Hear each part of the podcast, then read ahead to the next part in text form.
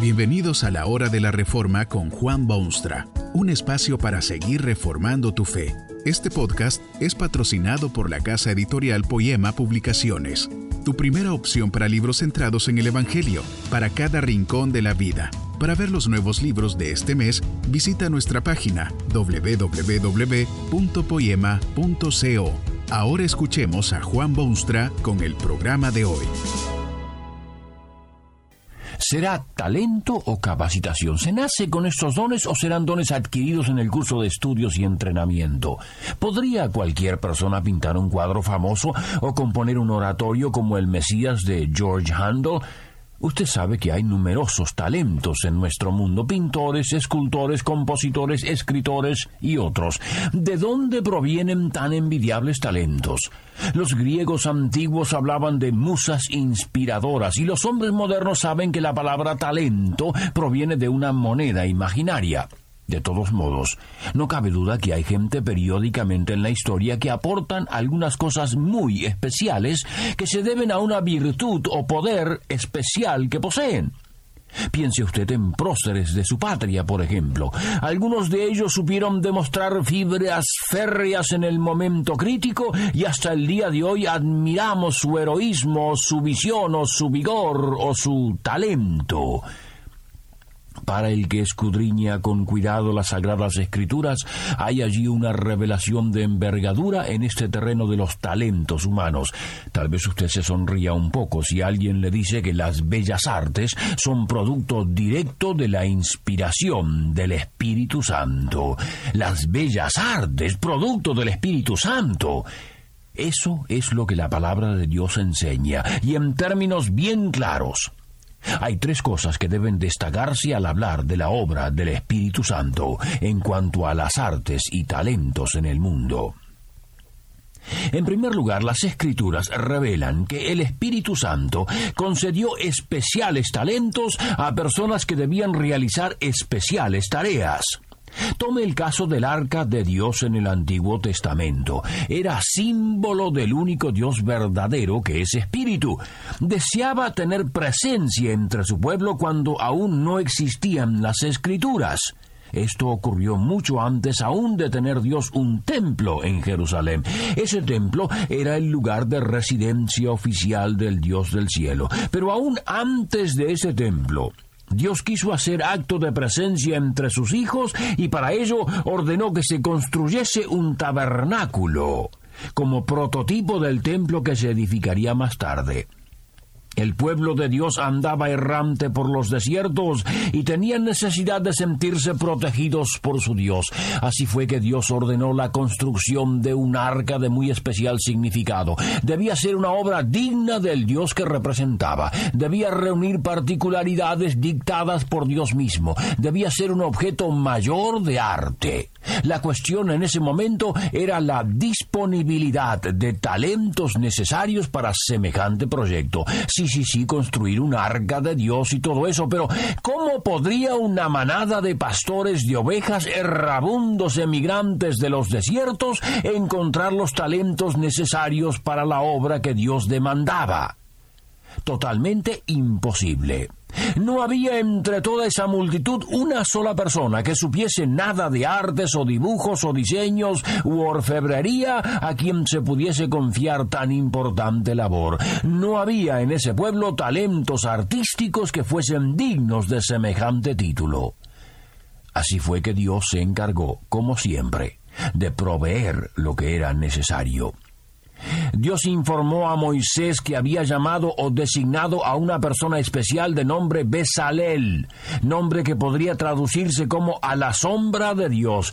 A este Bezalel, dijo Dios, lo he llenado del Espíritu de Dios, en sabiduría y en inteligencia, en ciencia y en todo arte, para inventar diseños, para trabajar en oro, en plata y en bronce, y en artificio de piedras para engastarlas, y en artificios de madera, para trabajar en toda clase de labor. El Espíritu de Dios había dado a Bezalel los talentos y virtudes para hacer todas las bellas artes necesarias para el tabernáculo de Dios. Bien puede decirse entonces que las bellas artes son producto del Espíritu Santo. Desde aquel momento hasta el presente, el Espíritu Santo ha estado ocupado en la vida y desarrollo humanos aportando los talentos excepcionales que se manifiestan en la historia.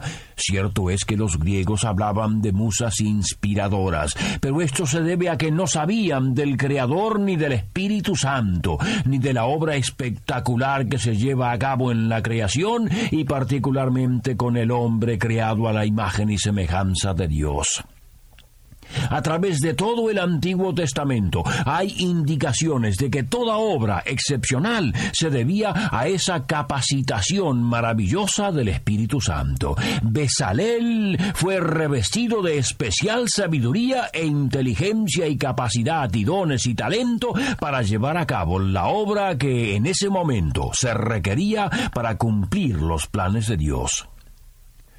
Pero no es solamente talentos artísticos tales como pintura, dibujo y música que provienen del Espíritu Santo. También provienen de él esos talentos especiales que hacen sobresalir a una persona para convertirla en personaje histórico. Allí están los casos de los jueces. Vivían en tiempos críticos para el pueblo de Dios en la tierra. Sus tierras eran a veces invadidas por fuerzas enemigas y sus cosechas eran destruidas. Cuando las cosas se ponían ya casi intolerables, Dios levantaba a una persona de especiales dones para actuar como juez o libertador o prócer nacional. Quizá usted se acuerda de Sansón, el hombre más fuerte de la humanidad. Hizo cosas heroicas y actos de arrojo y hechos que solo pueden tildarse de milagrosos. Popularmente se cree que este hombre debía su enorme fuerza y poder al hecho de que tenía el pelo largo. Es que una noche, cuando una mujer le cortó el cabello, se descubrió que había perdido su fuerza. Pero esto es una simplificación de la realidad. Esa noche, en las rodillas tentadoras de aquella mujer, Sansón perdió su fuerza. No porque ella le había cortado el cabello, sino porque Sansón había faltado a su palabra y su voto delante de Dios de no cortarse el pelo y de no revelar sus secretos a terceros. El valor y la hombría y el arrojo de Sansón se debió siempre a la presencia del Espíritu Santo en su vida, de lo cual era símbolo aquel pelo largo. Fue cuando ese espíritu lo abandonó que Sansón perdió sus fuerzas. Era cuando ese espíritu se apoderaba de él que tenía la fuerza proverbial. Y hay lo contrario también en las Escrituras. Allí está el caso del rey Saúl.